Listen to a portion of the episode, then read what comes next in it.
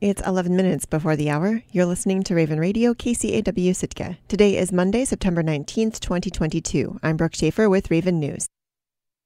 Crews are planning to wrap up the construction on Sawmill Creek Road in Sitka soon, possibly by the middle of next month. The project to resurface the downtown section of Sawmill Creek Road and expand bicycle and pedestrian access has been a long time coming.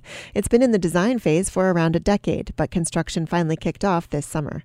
Jill Woolhoit is the construction manager for the project. He says for the most part it's going smoothly, though they've hit a couple of snags.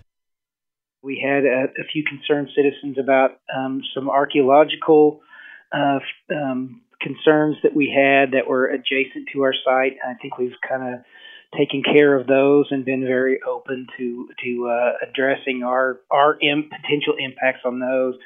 Uh, a few little things with the city that we had to correct, uh, like leaking pipes and stuff like that, that kind of fortuitously uh, ended up being a good thing for the city. Uh, slowed us down slightly, but uh, for the most part, it's it's gone it's gone off fairly well. Typically, the Alaska Department of Transportation wraps up road construction in southeast Alaska mid September as the weather changes, but the Sawmill Creek construction will extend into late October as long as the weather cooperates. Uh, in this case, since Sitka is a little more temperate uh, than, than Juneau and Haines, for example, um, we're probably going to push it to uh, the end of October. Um, there are certain things we can't do, like painting uh, asphalt. We have to have everything up to a certain temperature to be able to get those done. Um, but usually uh, we can get that done in Sitka a little bit later than some of the other places. But the project still won't be finished quite yet, just on hiatus. Will Hoyt says the road will be paved for the winter, but it may not have line markings since you can't paint those in rainy weather. For a community with only 14 miles of road, where it usually takes only 5 or 10 minutes to get where you're going, the construction has given a somewhat unusual experience to Sitka drivers this summer traffic delays. It's prompted some community concerns, too, like worries about cars idling for long periods of time next to a local elementary school, and a few documented instances of road rage rage. Hoyt says for the most part, however, people have been kind to the flaggers and construction crew, and he thanks Sitkans for their patience. These guys are tired, um, working through some bad weather, uh, working as hard as they can. Just be patient with them. Recognize that, that they are the symbol of progress and, and they're the symbol of improvement for the city of Sitka, and they're not out there to, to make things worse. They're out there to make things better. So uh, view them as that, and, and even if possible, thank them as you drive by because we don't get a lot of that. He says DOT plans to pick up construction of the road again in April of 2023 and hopes the project will be finished by June. Alaska Governor Mike Dunleavy on Thursday announced a disaster emergency for Skagway after a recent visit by state officials. As KHNS's Mike Swasey reports, the governor's declaration could provide assistance that will help Skagway mitigate rockfall hazards and expand cruise ship berthing options to accommodate visitors in 2023. Borough officials hope Dunleavy's declaration of disaster emergency for Skagway will free up federal funds, in addition to state funds, to help combat the barrage of rock slides that continue to impact the railroad dock and limit the number of cruise passengers that can visit the port. Skagway Mayor Andrew Cremata told KHNS that it's the best news he could have hoped to have gotten. The governor's office has been fantastic through this. They sent an entire team here. We spent an entire day with them, taking them up in the rock slide via helicopter. Some of us hiked up there. Then we had a roundtable with them all afternoon, and they were impressed about the severity of the situation. And they went back to the governor's office and pled our case and he declared an emergency. A geotechnical engineering firm is expected to complete a 10% design plan to mitigate the rockfall later this month. But with only half a year before Skagway's next cruise season, it may not be possible to completely eliminate the rockfall hazard before ships return in 2023. Skagway officials have been meeting with the owners of the railroad dock, White Pass and Yukon Route, to develop a plan to allow four ships a day to visit the town next season.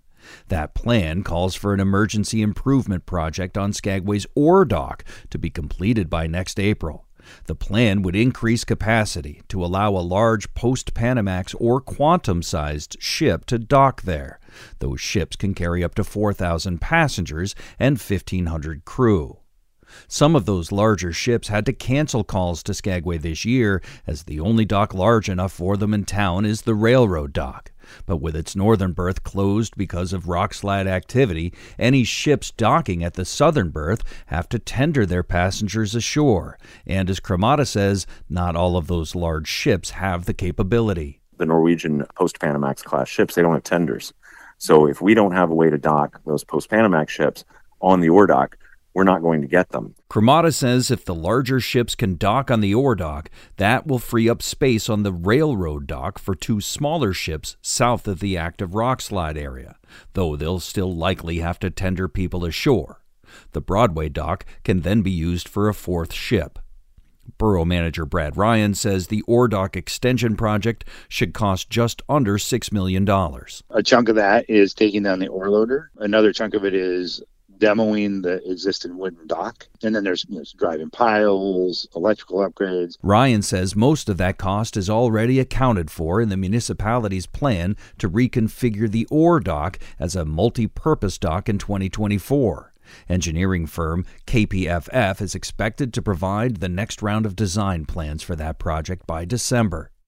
On October 4th, Skagway voters will decide whether to approve up to $65 million in revenue bonds to pay for updated port infrastructure following the expiration of its 55 year lease with White Pass and Yukon Route. If approved, those funds could then be used for any project on Skagway's waterfront. Cremata hopes that some of the disaster emergency funds could be used to pay the remaining costs of emergency upgrades to the ore dock if the revenue bond is approved by voters, three and a half million of those dollars can go into some improvements on the ore dock for next season in advance of the project being done in 24 so that we can have four berths next summer. That's very important. There's an additional 1.5 million in estimated cost for that project. So i'm hopeful that maybe some of that relief money could go toward that. For now borough officials say they have a verbal agreement with white pass to move forward with the emergency plan to bring up to four ships a day to skagway in 2023 Reporting from Skagway, I'm Mike Swasey. Candidates for Alaska's U.S. Senate race took part in a question and answer session at the Southeast Conference's annual meeting in Ketchikan. Coast Alaska's Angela Denning reports. The Southeast Conference brings together businesses and economic organizations from throughout the region. The U.S. Senate candidates answered questions about issues important to Southeast. The candidates all said the Alaska Marine Highway System was essential. They supported growing technical education programs to develop the state's local workforce, and they thought the Southeast region is a leader in renewable energy for its hydropower. But the candidates had a few different ideas on their approach to helping fisheries and the lack of affordable housing. They were asked how they would help Alaska get its fair share of international fisheries allocations. Kelly Tshibaka said she would increase enforcement of federal waters through the U.S. Coast Guard. I strongly support increasing our Coast Guard aircraft, drones, cutters, and resources in Alaska to enforce our EEZ. I also think we need to invest in enforcement to protect our multi billion dollar annualized seafood industry. She also said she'd create a new Fisheries Management Council to manage Alaska waters and the Bering Sea. Pat Chesbro also saw more oversight as a possible solution. We can also strengthen our observer programs by having two observers, maybe so that they don't have to stay up 24 hours a day to uh, check on the fish and check on the bycatch. She said the country also needs to address climate change, which will affect its fisheries. Murkowski said Alaska loses Chinook salmon allocation during every Pacific Salmon Treaty negotiation. She says what she can do as a federal lawmaker is to help with funding. Make sure that we are sufficiently funding the research. I have been doing that. I've targeted to Alaska. I'm making sure that we are getting the benefit from NOAA survey and research requirements. We need to make sure that every year, whether it is with the Pacific Salmon Treaty, we have funded that to the level that has been requested. She said Alaska also needs to send its best and brightest negotiators to the table. The candidates were also asked about housing and childcare, which have been identified as critical to Southeast's economy. In a survey this year of over 400 Southeast businesses, most said housing and childcare were their biggest challenges. Chesbro chose to speak on childcare and said three and four year olds could be going to preschool. She said it needs to be an investment priority. And that means we need to invest not only in the, you know, helping people to afford it, but we need to invest in the people that provide it. We need to have professional childcare workers. We know this is really important. Tshibaka said the state needs to get back millions of acres of land from the federal government to use. She said there needs to be more infrastructure in neighborhoods and slammed the Biden administration's trillion dollar infrastructure bill. The Biden administration has decided we will get no new roads from the infrastructure bill. That's what happens when we make deals with the Biden administration.